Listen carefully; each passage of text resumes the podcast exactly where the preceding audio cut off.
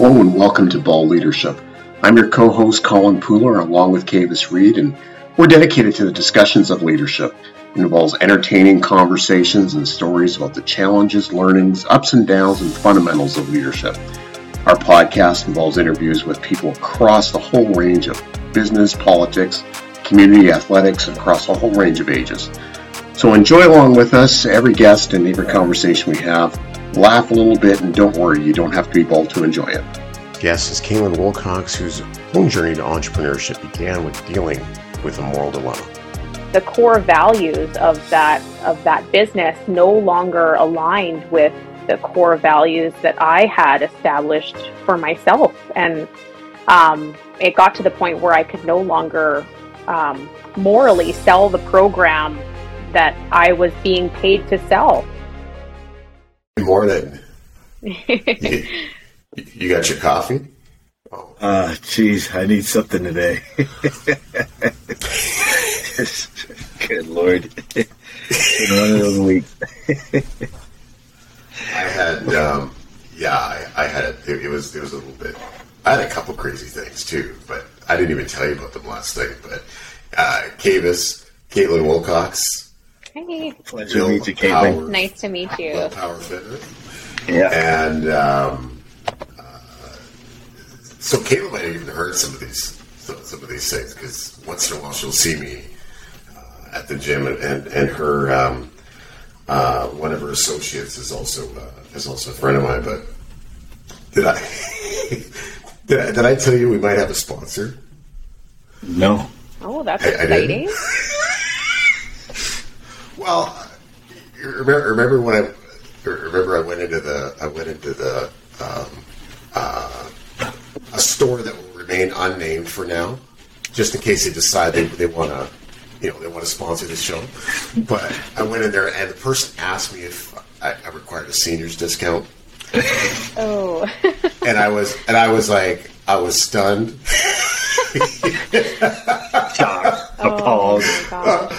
Uh, they said, "Hey, have you got one of those loyalty cards?" Oh yeah, I got a loyalty card. And then it was like, it was like seniors discount. That was seniors day in the store, and I just happened to be in the store on seniors day and and the young lady didn't even look at me. She just, at least that's what I want to believe. She didn't even look at me, and she just it was automatic. What's your seniors discount? And and so of course I was shocked and hurt. And I get out to the I get out to my out to my car, and then the logic kicked in. It's like, oh wait a minute. How much you didn't get the discount. Yeah, exactly. You should have said So- yes. so I looked it up. I looked it up. It's twenty percent. Oh, Colin. Oh, just like so. So now I'm going in and I'm asking for that girl. I'm asking for and and I'm not showing any ID. I'm just asking for my discount because Take your receipt back and to her. Yeah. so so I, I, I get out to my vehicle because it was like uh, but it wasn't the same day. It was the next day. I come out to my vehicle and no word of a lie. There's there's two cans of beer sitting beside my car. Or it was actually I was driving the truck, but uh, like the tire of the truck, and I'm thinking, I thought they were empty cans. You know, somebody threw them on the ground or something, and but they were two full cans of of this. Now, if I drank, I'd probably be a lot more thankful. I, and I, so I picked them up and I'm looking around trying to figure out why would somebody leave me two cans of beer? I don't know if they felt sorry, if that was their way of Senior. sponsoring the show. yeah, the senior, the senior discount. Yeah. They got it during that sale. or, or, or, you know, if they're saying, "Hey, maybe we should have this before the show," or so, I don't know. I don't know what the I don't know what the deal was, but it was. Um, yeah, it was. It was. It was pretty funny. Uh, anyways, that was the that was the uh, thing. What, what happened? Hey, what happened when you were? You started telling a story about you losing your car, and you found the car, then you had to get the permission slip to get the car. And, and then, but there was more to the story, but I wasn't sure if you were if you if you were going to say it or not. it was rated PG. Remember? We Oh, can say right. no. It was. It was. Uh, It's one of those ones where once we get a sponsor, we'll, we'll tell. no, Caitlin, uh, I don't travel to this city yet to be named south of Edmonton, uh, west of Regina. I will not travel there anymore. I've never had fortunes there. So my car, I went to this conference and I parked my car, paid 32 bucks. In Edmonton, 32 bucks is, that's all day parking. like, I'm, Oh my I'm gosh. good. So I go into the conference. I fortunately got out like at 3.30. Nothing was going on. I'd gone through a couple of uh, seminars and seen all the displays and all that stuff. So I said, okay, I'm going to go meet with Anthony Bulkovic. And So you're just going to throw him right under the bus right now. yeah, the city I will not name, Anthony I will name. And uh, so I go out and I put it in my phone where I parked because I'm geographically and directionally challenged. So I go there and I don't see my car. I don't see any cars. it's like the oh. lot, the the street is empty. And so immediately I thought my car is stolen. But then I go, yeah, and you know the German cars. It's very difficult to steal to steal this car. Like, it- it- so everything is going through my head, and it's like, oh my god, I'm gonna die. Darlene's gonna kill me. Like all this stuff. So finally, I look up and I see this little sign, like it's almost the size of this screen. Parking available until three, three thirty, three o'clock. After it's told Oh no. 32 bucks. to thirty park two till three dollars. Thirty-two dollars, and you got towed. Oh god! So I go into this building. I my cell phone. Colin, this is the part I didn't tell you. My cell phone, like usually my gas gauge, is almost empty. I don't have enough juice because you get in your car, you plug your phone in, everything. Right. Yeah, yeah. Yeah, I know. I know what you mean. Yeah. So, I don't have enough juice to call the cops or to call Anthony. And I don't memorize any numbers, so I'm begging this guy, at concierge, to let me use his phone so I can call the cops and then call Anthony. So, I'm frantically writing Anthony's number down on a piece of paper so I know. But long and short of it is, we get there, and the lady says, one of the ladies says, "Oh, it's going to be a few hours before you get your car. It's not even here yet." So I'm now ticked off. I said, "Anthony, go home. I'll wait." He said, "No, no, I'm not going to leave you by yourself." So I said, "You know what? There's going to be some good material in this in this uh, in this uh, repo cell." So we're standing there in line, and man, the things that we're hearing come out of people's mouth, and I'm going, I need a story so I don't have to be here long. So the long and short hold on a of it minute. But, but, Kavis, I think you missed a part here. Yeah. Yeah, Not trying to keep Darlene. Like you were trying, Unaware. want to make sure she wasn't aware of this thing. yeah, yeah.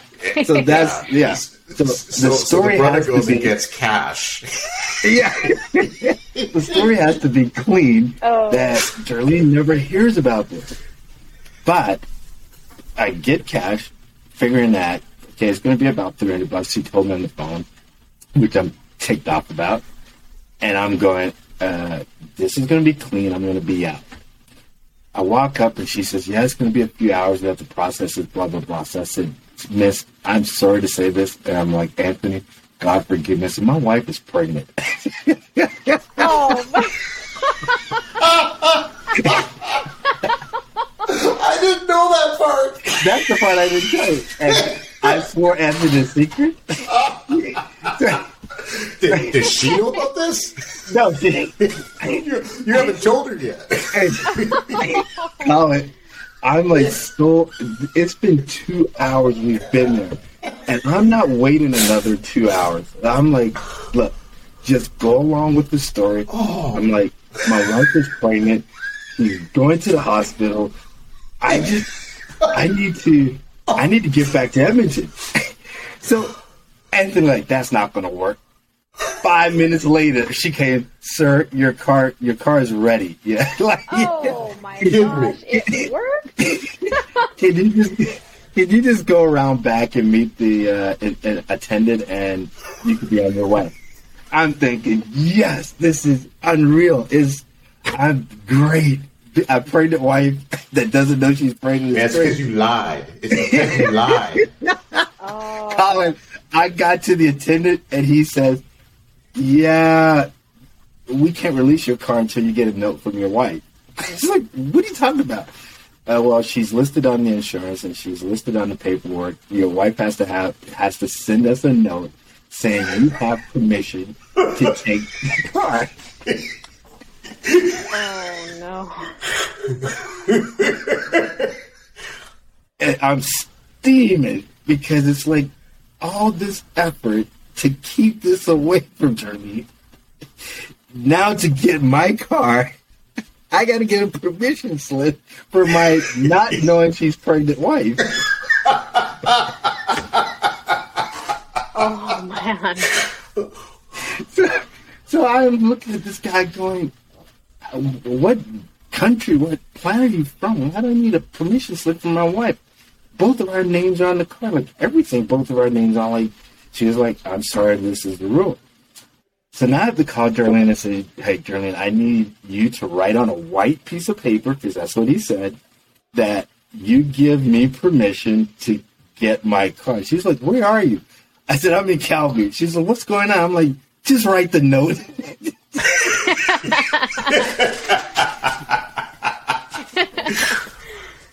just write the note. I was like, I gotta get home. Like, just write the note.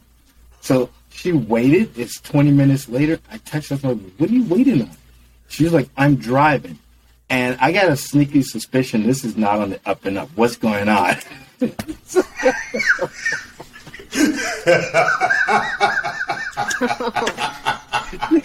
You're like, why? Why am I writing a note on a piece of paper, screenshotting it to you for a car? She's like, you got towed, didn't you?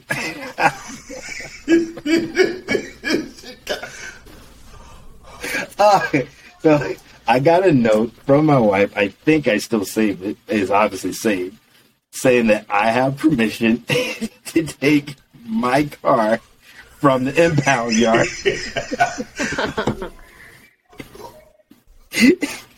After I took cash out, told someone she was pregnant. but here's where where I thought they're stupid at the impound column, Caitlin, is she's pregnant about to be in delivery, and you're asking her to And write they want to know. Like- That's rude. I mean, the, the, the lie should have covered all of that, man. yeah. No kidding. You figured you had all your bases covered. If you just. Oh. So did you bring Yeah. her flowers when you came home?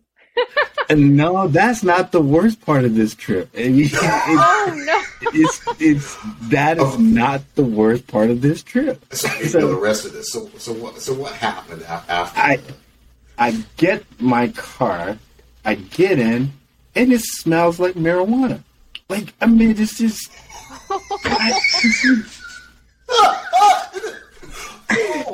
I, like, I- it's I'm like I pull out. I'm like I drop by. I stop by Anthony's truck and I said, Anthony, get in my car. And he was like, Coach, you smoke weed? I was like, no. You know, you know, so my car smells like weed, and so I'm gonna go back in, and I'm gonna like, did someone drive my car? Like, what the heck is going on? Like, like I know it's legal and stuff, but this just isn't like someone's paying for this. So I go in, I'm arguing with this lady, and I'm going, someone's gonna pay for the cleaning, like blah blah. She's like, sir, just roll your window down. So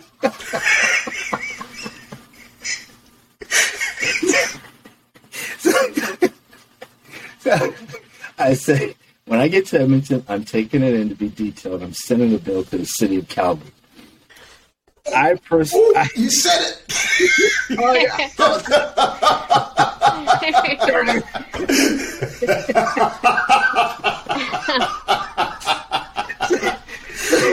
so I leave Calgary. I'm starving after the DMV. I'm like, okay, I'm not going to stop in Calgary. I'm going to stop outside of Calgary. I'm getting the heck out of here. So I stopped just outside of Airdrie at Burger King and I pay with my phone. So I paid and I left. I get 20 minutes away from home. And I'm like, my phone never rang this entire trip. That's unusual. And my car didn't pick up my phone because every time my car is it, my phone is in the car, the car picks it up. Like this is unusual. So I stopped. I looked in the trunk, no phone. Looked in my jacket, no phone. Oh God! I left my phone 20 minutes outside of Calgary. I am upset. Oh. I And you, and you got this pregnant wife at home wondering. I got this are. pregnant wife already in the in labor. and my phone is left 20 minutes outside the city, not never again to be named. so I drive back to Red Deer at the gas station, stop to call Darlene. She doesn't answer. I'm calling, calling, calling. I'm getting angry now. She's not answering. I'm like, oh, she must be upset at me because of the impound thing and and uh, so she's not answering her phone. So I called Tyra, my daughter. She doesn't answer. So I'm like, what the heck is going on? So finally, I got my iPad out and used to find my phone. And this lady, I didn't know where this place is located. This lady overhears me and she says, oh, here's the note. And uh, the lady said, hey, my husband know exactly where that is located. Get in the car. I was like, okay, this is like, uh, yeah, in a van. I'm like, oh no, What? What? yes, this is a movie. This is a movie. I, I'm not that desperate for my phone that I'm gonna get in some stranger's van so her husband can drive me an hour so I can get. But nah, nah. I know you're a celebrity back home, but oh my goodness. The long and short of it is, he gave me direction where I was to go because it's a small town just outside area. I got there. The guy says, "Yeah." As soon as you left, I realized you took left your phone, and I'm going, "Why didn't someone chase me down or something like you knew it was my phone?" So anyhow, this is my note from my wife.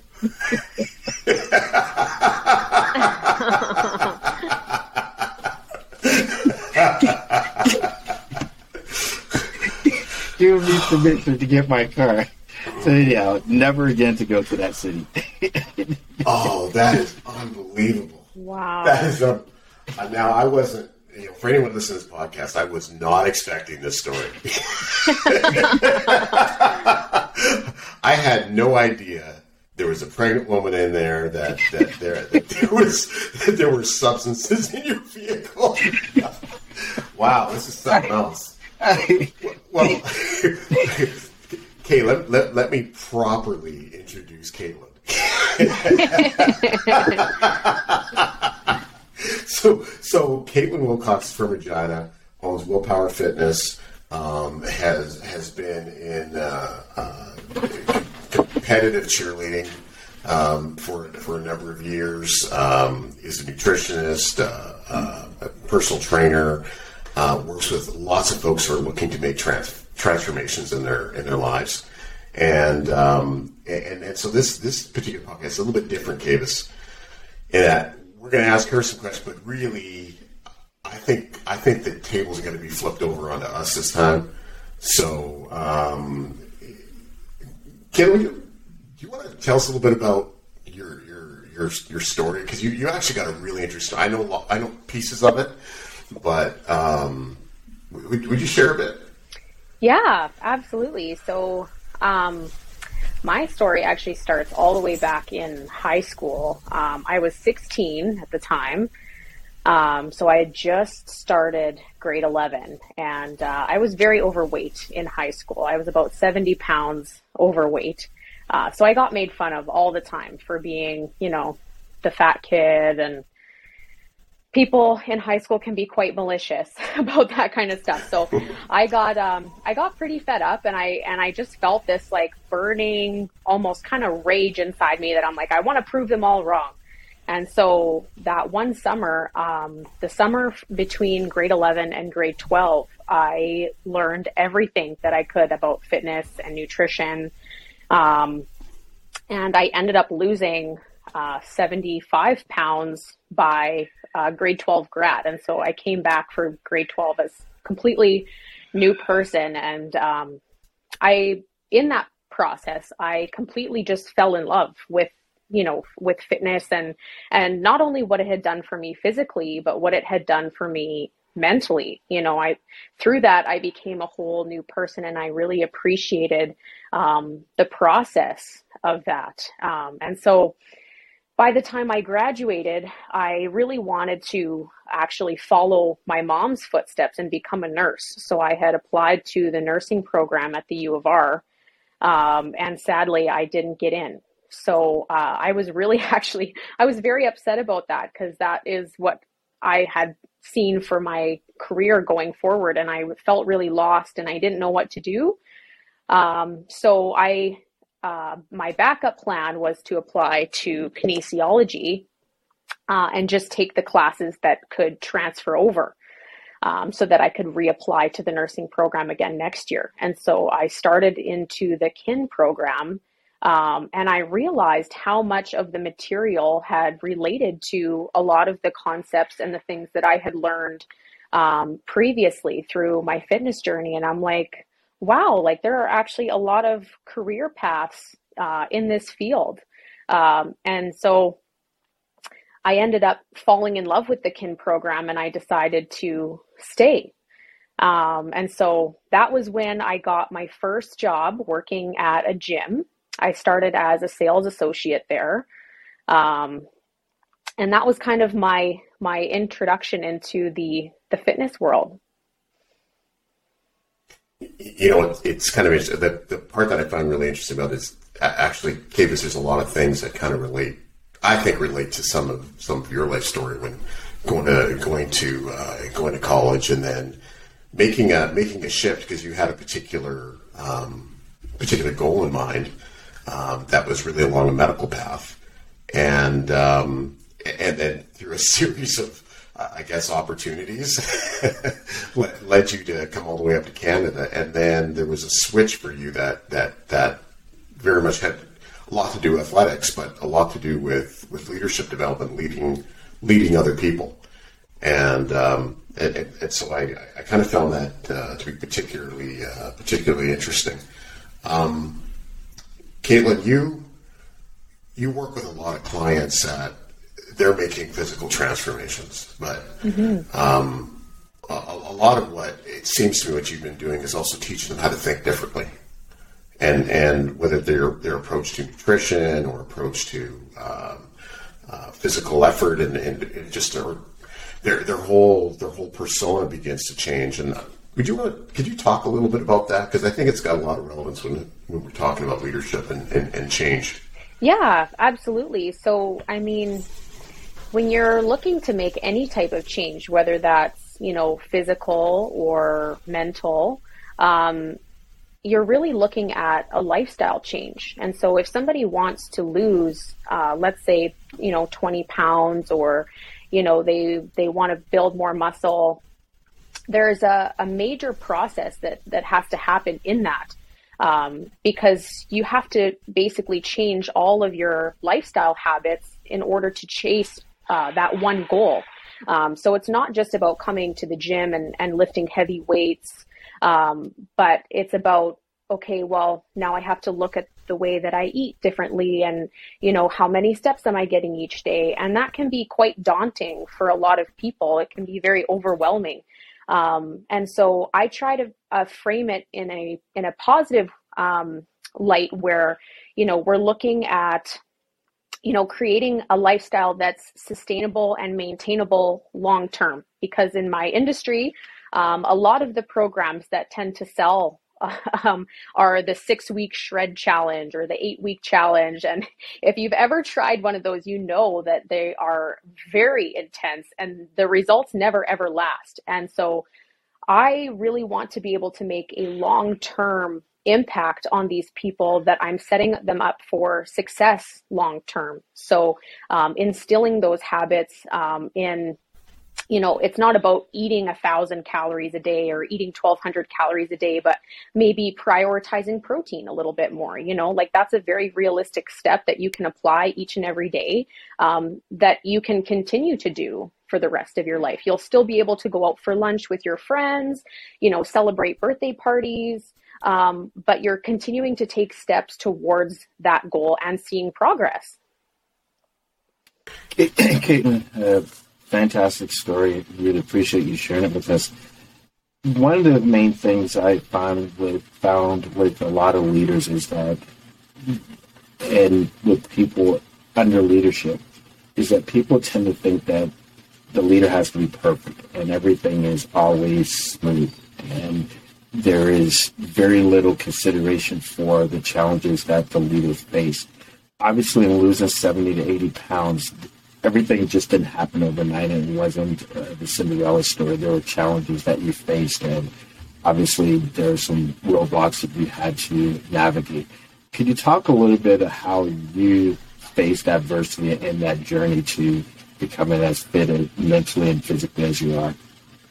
Yeah. So um, I I'm glad that you brought that up because that's actually something that I'm very, you know, proud that I've been able to um, to overcome, and I get to sympathize with my clients a lot more in their journey and you know exactly where they are and I can meet them in that place because I've I've been there before, you know, and I know how challenging it is, um, especially when you're first starting. Um, you know, people tend to say that they're very supportive, um, but um, in trying to uh, pursue any uh, major endeavor, you know, there is a lot of pushback. Uh, so even from my own family, my family was incredibly supportive, and and they were definitely cheerleaders throughout the throughout the way. But you know, um, you know, making little jokes like at Christmas, if you have dessert, like, oh, should you really be eating that? Or, you know, like little things like that, they can kind of get to you over time.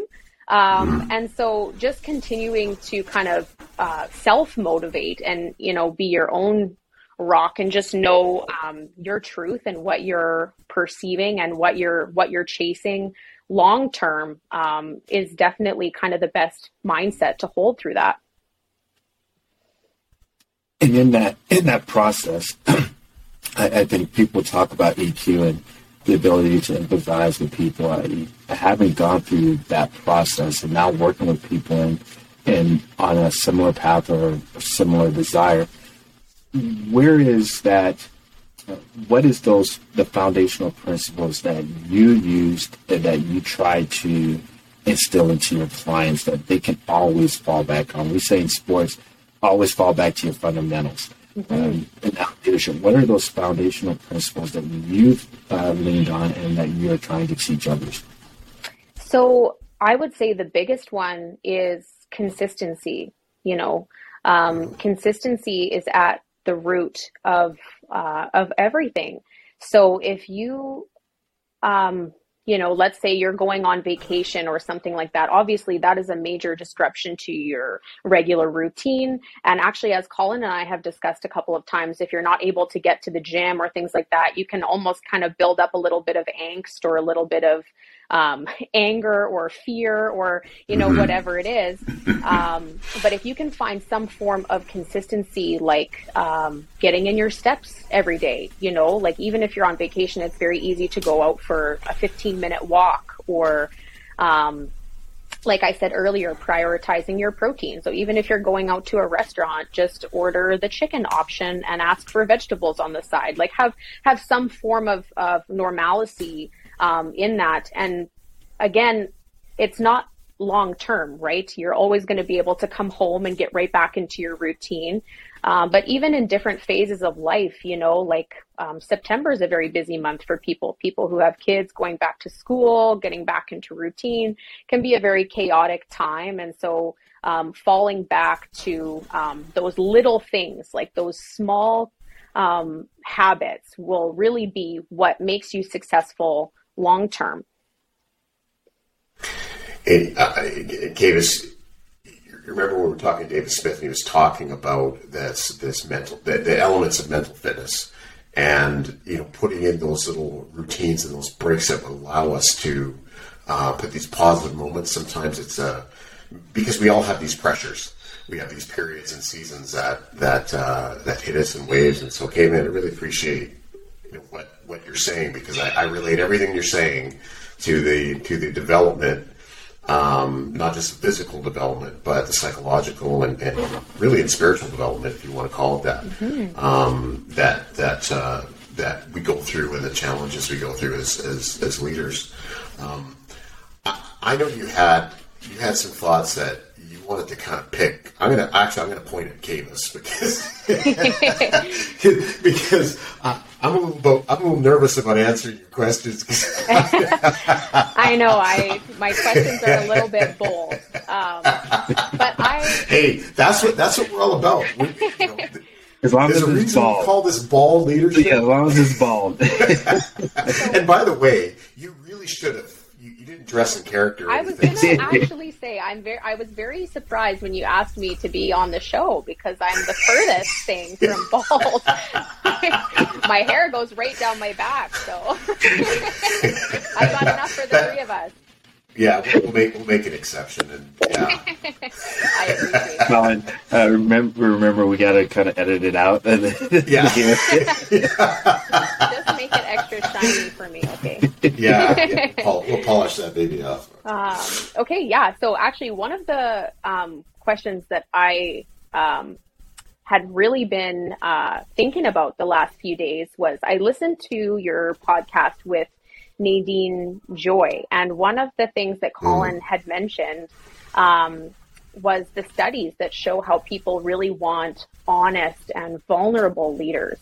Um, but based on the actions of our society today, I wanted to ask if you believe that to be true.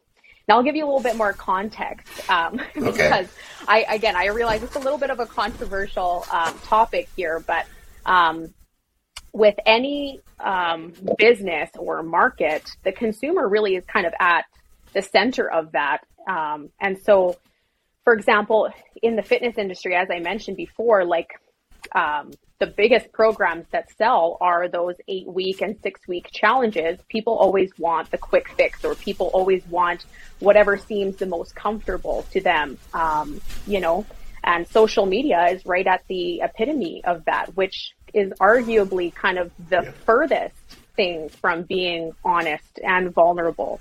Um, so, kind of, what are your um, opinions on that?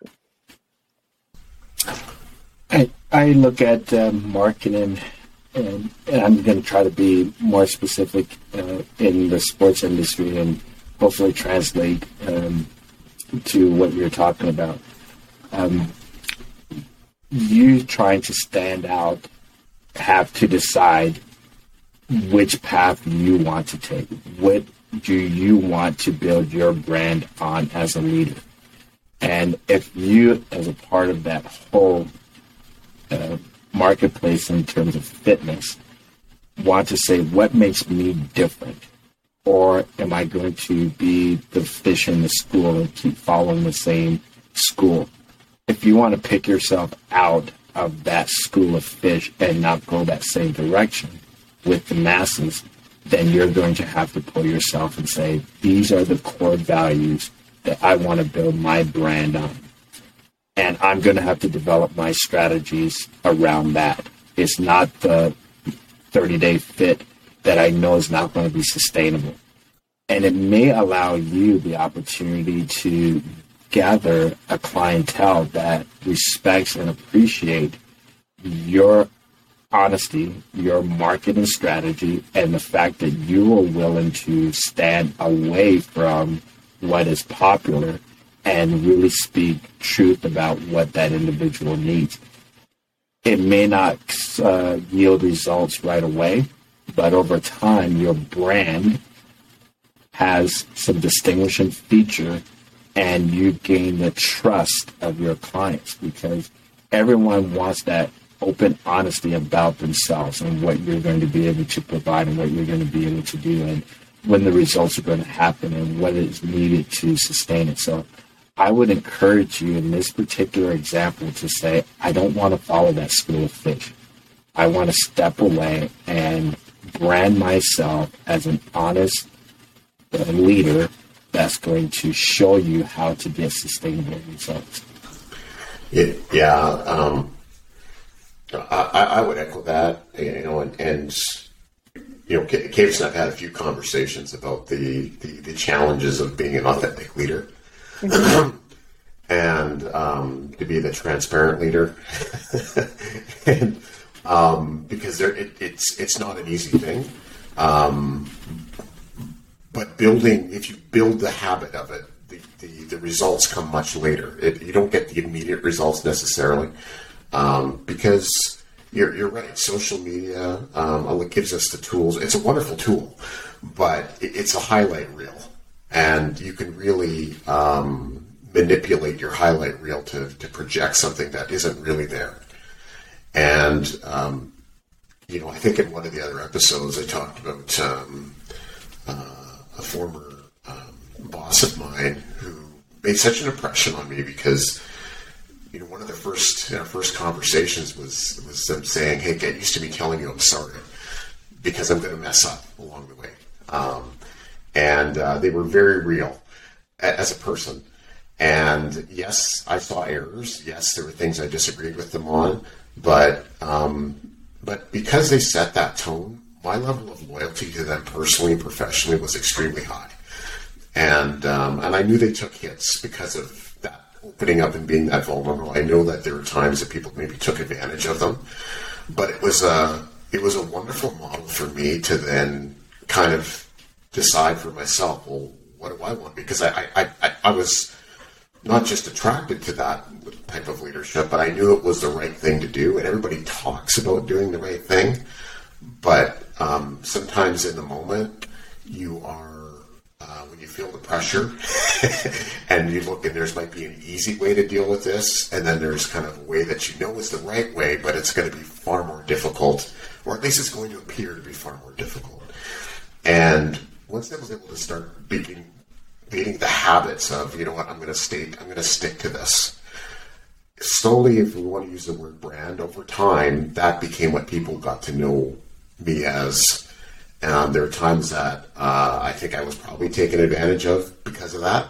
Um, but I would say, as, as, a percentage, that became a smaller and smaller uh, percentage of, of my experiences, and um, and and the experiences that went on the other side were far more. They were far more real for me as well. Um, uh, I, I, just felt happier and began to feel happier as a as a as a leader. Um, particularly at times when it's difficult to lead. Um, so, you know, I'm, I'm, glad you asked this question because it's probably the, the, biggest fundamental question that we're all faced with, particularly when we're trying to move up in our careers.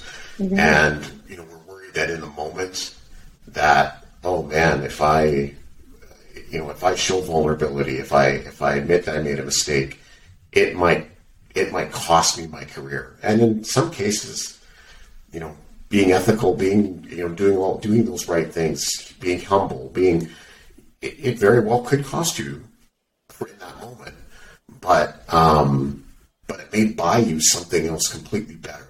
Like we're just way better. Mm-hmm. Absolutely. There's no such thing as the perfect leader, and that's where why the way we do this in terms of having fun with it and not make it as so stiff collar I think people see that when you put yourself in leadership, automatically a lot of very good leaders don't assert themselves because they're afraid of having to be perfect. And people look at you as you having to be perfect. They forget the human aspect of it. They forget the fact that these individuals are human and mistakes are going to be made on a daily basis.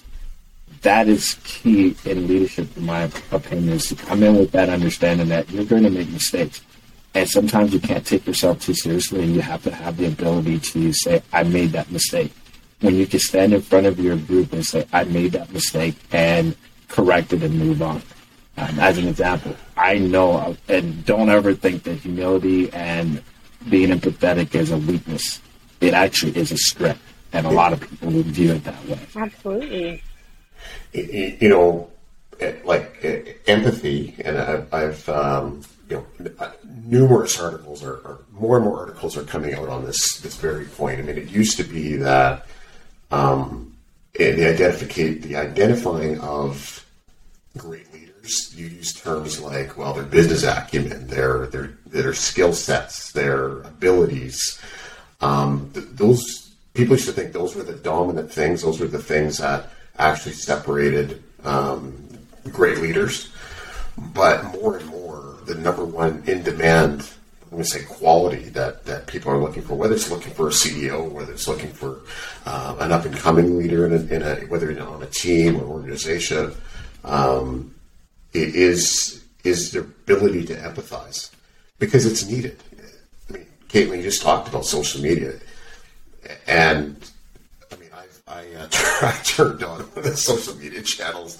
I think it was last night just to look for something, and there were some very punishing statements being made about different people. Know, I thought, man, people could really be mean, um, but partly because they maybe felt that they could hide behind their tool, and and I don't want to say social media by itself is a bad thing. It's just it's been used in such a, a you know in such wide ranging ways that one of the things that can happen is that that negativity could, could cause, create a lot of fear, a lot of anxiety, can get you really upset, and then you're unable to get to to um, become focused, bring your sage out, bring your wisdom out, because you know, your mind is focused on survival, um, you know, just just getting by, and uh, and so that shift doesn't doesn't happen. So yeah, like I'm, I'm glad you asked that question.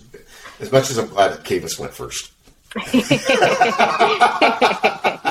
no, absolutely. Um, and yeah, I completely agree with that. That's what I've built my my brand around. Is is I've uh, vowed to be hundred percent honest all of the time and never promise somebody something that I that I couldn't do for them. Um, and so uh, I really appreciate that insight. Um, you guys talked oh, actually a lot about your core values um, in that. Um, and I actually wanted to ask do you ever let your personal core values um, differ from the values that you portray as a leader? And have you ever been in a position where you had to make a moral decision in a position of leadership that, that actually put you at risk? A hundred percent of the time. I know I've come across it almost on a daily basis in, in sports, and you continue to um, no question. And you're asked to, um, in another group that we have, I talk about this thing called situational integrity. And it's a very challenging topic to to discuss, but we don't shy away from the tough conversations. And I use the example of is a person immoral that's a spy for the country, that he or she is sleeping around to get information, manipulating to get information to provide us with national security? Is that person immoral? How do we view that? Or if there is a hostage negotiation and that person has to tell the the, the captors um, something that they want to hear, knowing very well it's not going to do it, is that accurate? Uh, or is that integrity? Um, not trying to create something. A whole bunch of studies have been done on that. Here's why I say that is because you as a person have to analyze the situation and say, is the greater good and the whole is going to benefit from the minor or the minority group? And is my decision going to affect everyone drastically, or is my decision going to tacitly uh, affect them?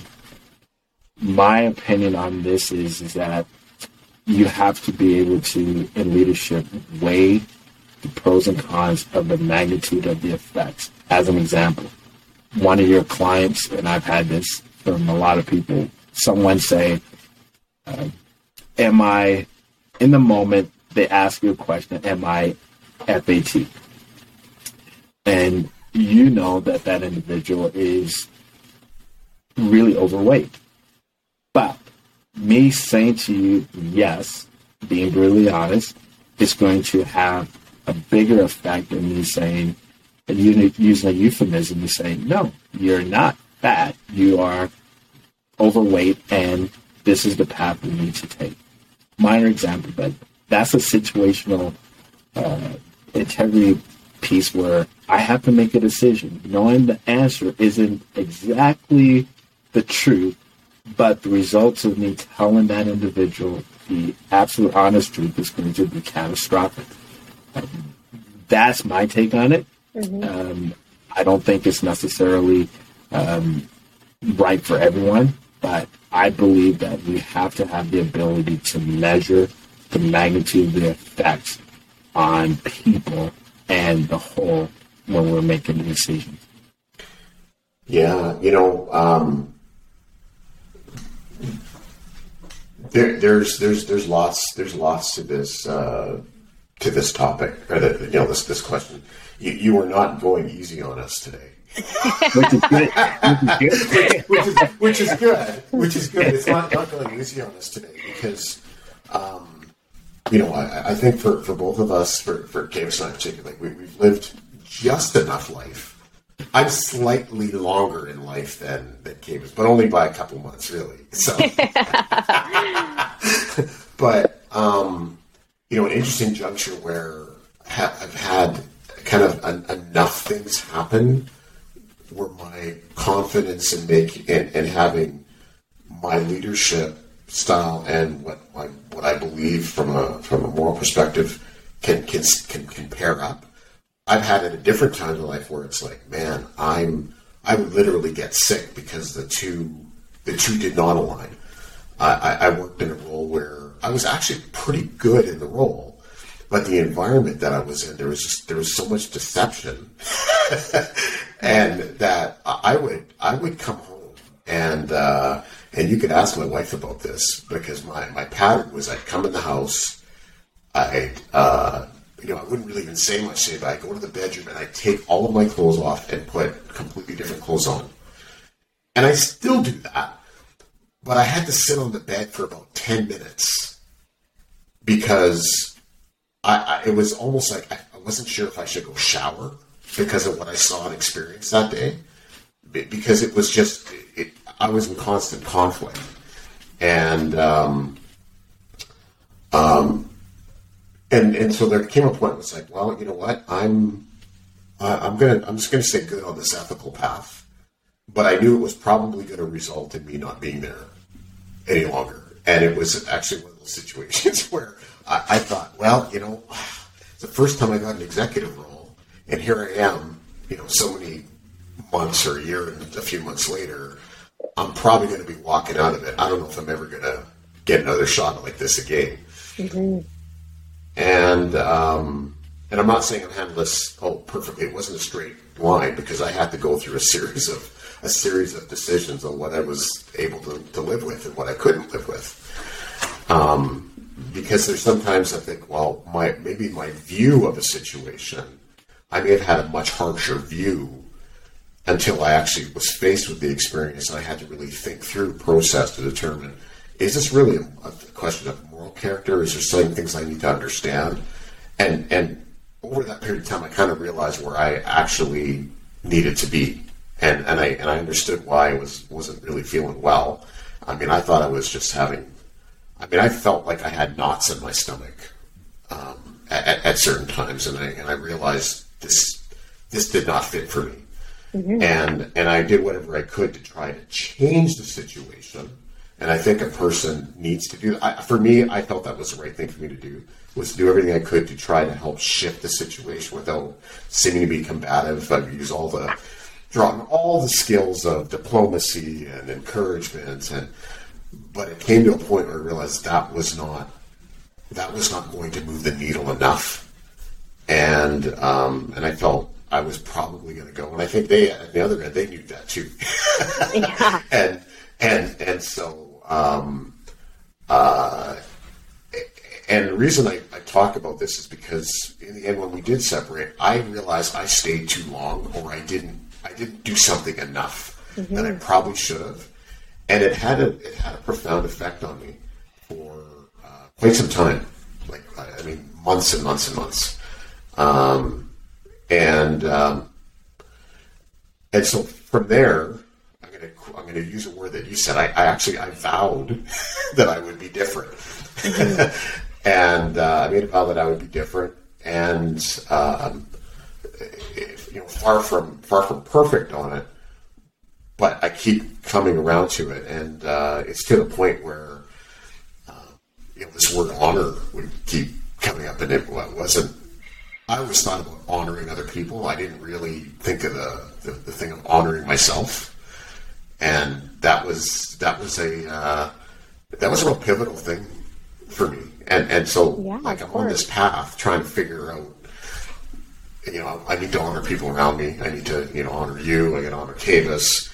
I honor my wife. She is not pregnant.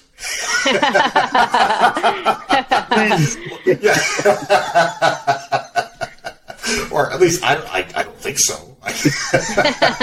You don't know yet. yeah, may- maybe I need to go and tell her something. But anyways, um, but you know that that leads to a series of hard decisions, which I think was what you know Kavis is talking, and, and like we end up having to work through these journeys. Of course. But at the core of it, at the core of it, there's this, there's this thing, and I, like, I just use the word honor, but it's there's this this vow that you know at, at some point I think a person has to make, um, because you're going to get pressure from all sorts of places when you're in leadership. Like you know, Kavis has Kavis has been executive leadership. Uh, um, volunteer leadership, led boards, led, you know, um, I've been in, in some similar situations, and it's like, it's kind of, you know, and I could say, I think it's been a calling for you to, to, to be in that space, and you know, Aw. and sometimes I feel like that too, and, and so because of that, I'm kind of feel forced. Hey, I gotta, I gotta decide what decide what the lies are, and I can't run away from it. Like I just can't, I just can't run away from. it. I gotta. I know that's an option sometimes, Yeah. but I got to do the best I can to figure out well, what can I do. I like it. It's it's that there's that piece of commitment, and um, that that comes along with it. So Oh, I really appreciate a long you. answer. yeah, no, no, I really, uh, I really actually appreciate you sharing that. I'm, I know that I have nowhere near as much experience as experience uh, uh, as you guys, and only 22. But um, actually, the reason I asked this question is because I've already um, experienced a little bit of that um, myself. Uh, the first gym that I worked for, I started working there when I was 18, so I was very impressionable um, at the time, and I worked at that gym for a very long time. Um, you know, I worked my way up the ranks. As I said, I started as a sales associate and I worked my way all the way up to the head trainer position there.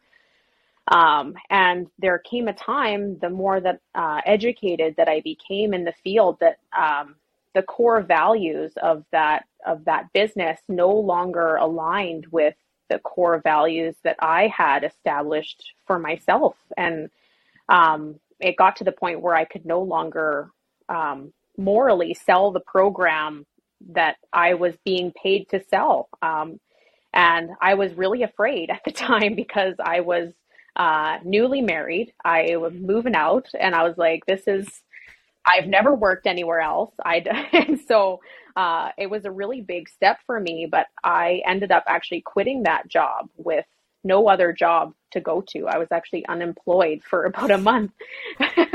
but um, I just, I had decided, I had that conviction in my heart that I was like, I just can't continue to falsely lead people down down this path anymore um, which eventually led me to to start my own business which you know was such a blessing and so i'm incredibly grateful that i did that but it was very very challenging at the time so i can definitely um, relate to you on that for sure That's a to me, Caitlin. That's um, it's a blessing that happened uh, for you, but it's also a reflective lesson as well because a lot of, as Collin and I discussed last week, a lot of organizations compromise their mission from the beginning for the dollars, and yours is a very competitive, highly saturated industry that often people are trying to look at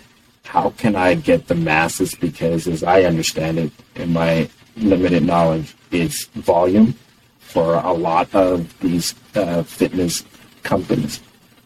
And when you're in leadership, as you work your way up and you got to the head trainer position, how many times do you or did you reflect the mission and the values that the company is founded on? Mm-hmm. And how many times in a meeting that you made leadership above you mindful of the mission and the values that were the founding principle?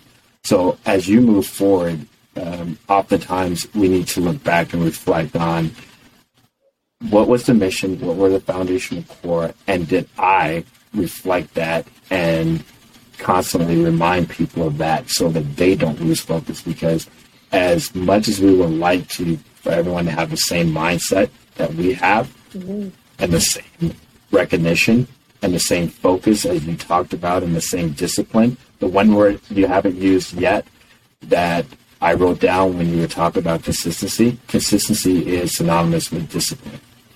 Absolutely. And discipline as an organization is critically important when we set aside missions. So for you moving forward, I think I would not look back as that a, as a tragic situation. I would look back that as a wisdom opportunity to say, what am I going to reflect to my people and teach others to reflect as they move up in leadership?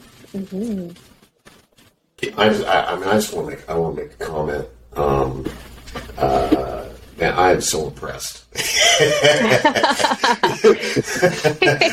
you know, because you know, I, I've, I've listened to the last few minutes. Um, what you just described is something that I know people. You know, you said about you know, uh, 22, and this is where you're at. I mean, what you just described is stuff that people haven't figured out at 32 or 42 or 52. 50. right? Like, and so um, the fact that you were able to uh, to recognize and you know evaluate your situation, like I said, it's scary. Some people they're, they're like, man, I got a mortgage to pay, I got a family to feed, I got and you know they got all these different things. I got debts to pay. I got you know a lot of different things that, and and maybe they don't know anything else.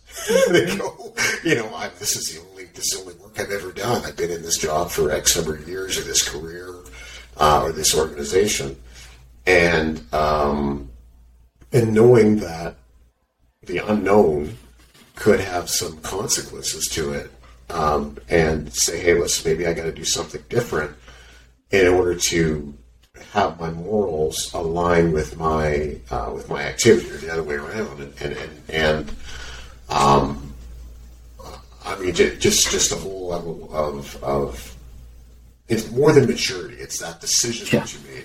It's that it's that you know.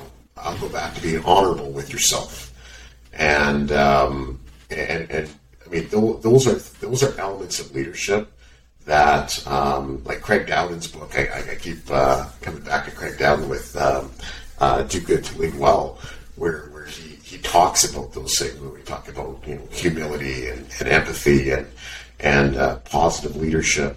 I mean, you're you are just your experiences you just talked about epitomizes those very elements, and and so um, you know this is the reason I wanted to I wanted to flip have this this conversation flipped over, and um, because uh, there's a lot of folks who are you know, senior leaders, I'm going to say executive leadership that need to understand the very principle that you just described that they haven't they haven't come to grips with that yet. And um, you know, I, I, think for those who are listening to this, or um, if, if, they're if they're eventually watching watching this cast, uh, can take away from, I think that's I think that's it. Yeah, I I'm so incredibly grateful. That means a lot coming from you, Collin. So I I really appreciate that. Um, but before we wrap things up, I actually I've got one more question um, that I really wanted to ask Man, you guys. Just one more. I went to change my shirt. I've been sweating so much from this. this one, this one's a little bit more exciting. Okay. oh, um, okay. All right. All right. was there one pivotal moment in your career or in your life that really pushed you to make the jump into leadership? Mm. No. Mm. I I because to me, there's that age old discussion that I've spent a lot of my life thinking about the term, the noun, the adjective, the verb, leadership. It's it's not a to me it's not a moment, and to me it never it's never defined and it's always moving, it's always changing. Mm. Um, there are a series of circumstances in my life. I don't think leaders are born. I think leaders are developed and situations um, put you into that. I think it's more of environmental influence than it is a DNA thing. And why would I say that? I, in my path, in my journey, seeing all of the places I've been and where I came from and my upbringing, those things will prepare me for the willingness to put yourself out there because that's really what it is. You're you're willing to put yourself out there to affect change, mm. and understanding that there are good leadership and there's bad leadership. Leadership is we often think of the the positives of leadership, but there are bad leaderships uh, uh, out there. There's bad leadership out there, and we have to understand that. I don't think that there is a moment. I think there is a series of events, and then there is an opportunity that leads to other opportunity that lead to other opportunities, and it continues on. Um, so, me personally, I can't say that there is a moment. I can say that there was a series of events. Hmm. Kavis, you're so smart. Um, no, no, I'm not. Far from, I'm bald. yeah, the, the guy's taller than me. He runs faster than me. He's. The only thing I got I got on him is good looks. That's yes. it. That's it. yes. Wait a minute. I gotta reflect this, Collin. I'm not smarter than you. I'm more bald than you.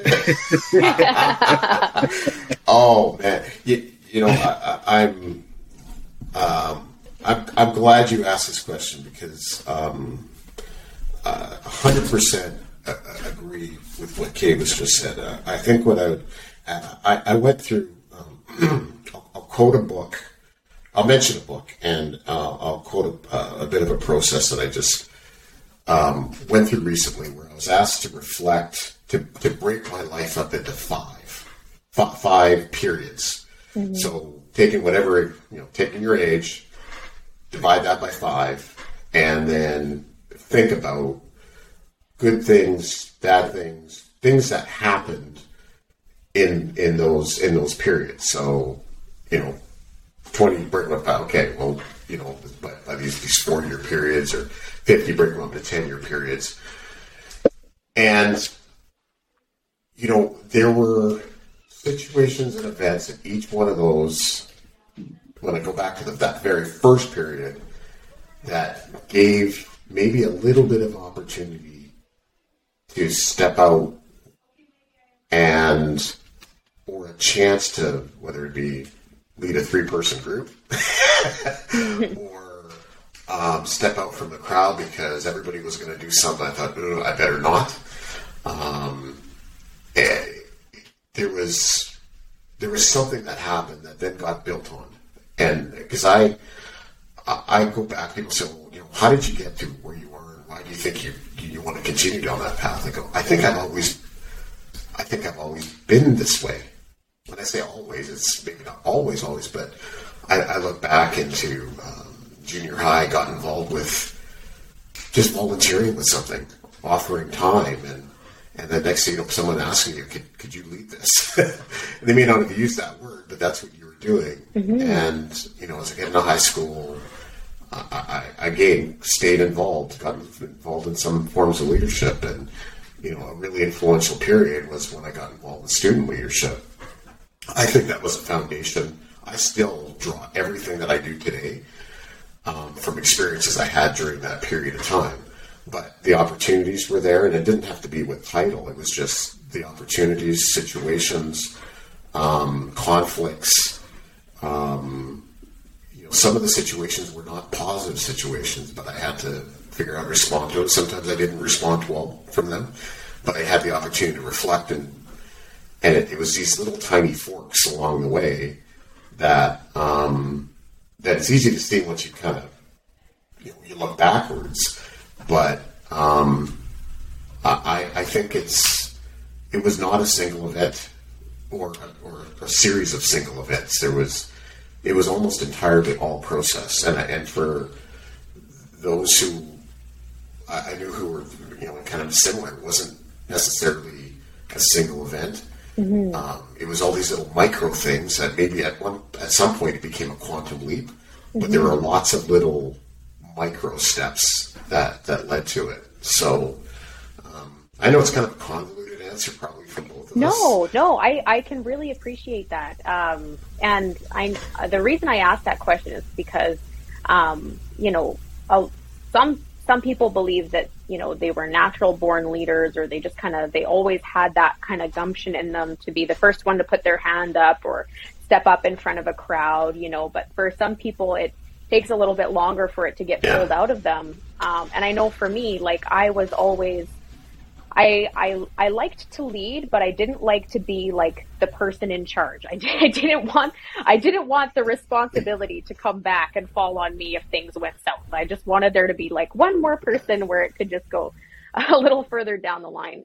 Um, but there was actually um, a, a, pivotal moment for me. Um, my husband, uh, two, almost exactly two years ago now, got into a really serious accident where he broke almost the whole right side of his body. And so he was completely immobilized for almost six months. And it took him a full year before he could go back to work. And so um, I had to spend a lot of time um, at home taking care of him and, you know, feeding him and all of that fun stuff. Um, and so I, during that time, uh, it was actually right after I had left that first gym. Um, and I had just started working for a different gym in the meantime as a gap, but um, they were taking advantage of me a little bit. Um, and I was complaining to him about that, and he had really encouraged me to just you know step out on my own and and start my own business and then i could set m- my own morals and my own values for my own company and i always said like ever since i started in fitness my friends and family were always like, why don't you just, you know, start your own thing? And I was like, no, like, I never want to be a business owner. Like, that's so stressful. I could never do that.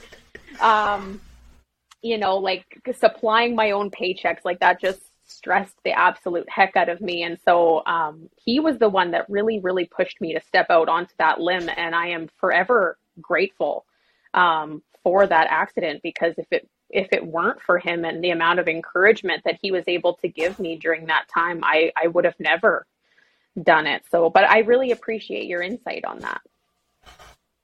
And uh, I, I would say because of who you are, Caitlin, it would have eventually happened. Um, that was an event that catalyzed it sooner or at God's time, the right time. Um, but eventually it would have happened given the experiences you were already experiencing. I want to ask you a question, Caitlin. Sorry, Collin. Because I think often when we talk about this, is what do you feel leadership is? If you have to, and this is somewhat rhetorical, takeaway question, but also curious of what you have as an answer right now. Um, because I, I, think sometimes we we don't realize how dynamic that term is. Um, curious, what do you think leadership is? If you had to define it right now in your life, what do you think it is? Well, for me, leadership is being able to um, speak out um, against the majority for what you really believe in, you know, and that's what um, my personal conviction is in in my business and in my um, pursuit is to, you know, um, to speak out against um, what may be considered the norm or um, considered kind of the standard that most people tend to uh, believe. As I mentioned in my industry, I'm I'm really trying to um, reform how people view um, fitness and um, and nutrition, but even just you know being a leader in your household, you know, like setting the tone for the values um, that you really want um, or that you believe. Um, you know, it can definitely be challenging at times. If, if we, we've, we've asked other guests this, and you, you've sort of answered the question already, Caitlin, and, and uh, kind of the wrap up of, you know, Kavis has usually thrown this question out in terms of if you were to describe the prototypical, if we were to build a prototype of a leader, mm-hmm. and um, and and everyone's got something, you know, I'm really interested to hear what, what you'd have to say.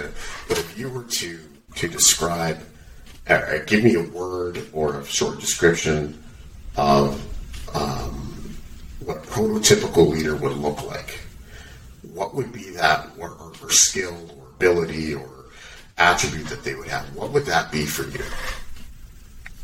That's really tough to pick just one thing. Um, but, See, now now I get to stump her with the questions, man. but I would have to say um, the most important part is being able to make mistakes in front of people and and own up to them and be a leader in showing people how you solve them.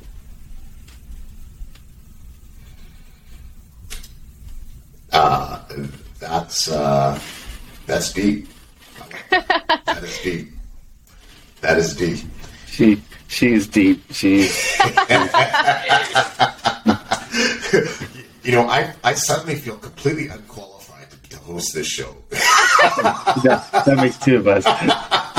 wow. Oh man, Caitlin, um, thank you, thank you so much for this conversation. I, I mean, if if uh, if you'd be open to maybe having another conversation down the road with this, I, I, I would I would love to dig more into your thoughts, as, particularly as you grow, not just in your business, but but, but in your life and, and your. Uh, uh, your your relationships and just just hearing more because I think there's a lot that um, that that people uh, can learn. And I mean, if you didn't if you didn't say your age, um, I, I, would not I would not have dreamed that you were the age that you are.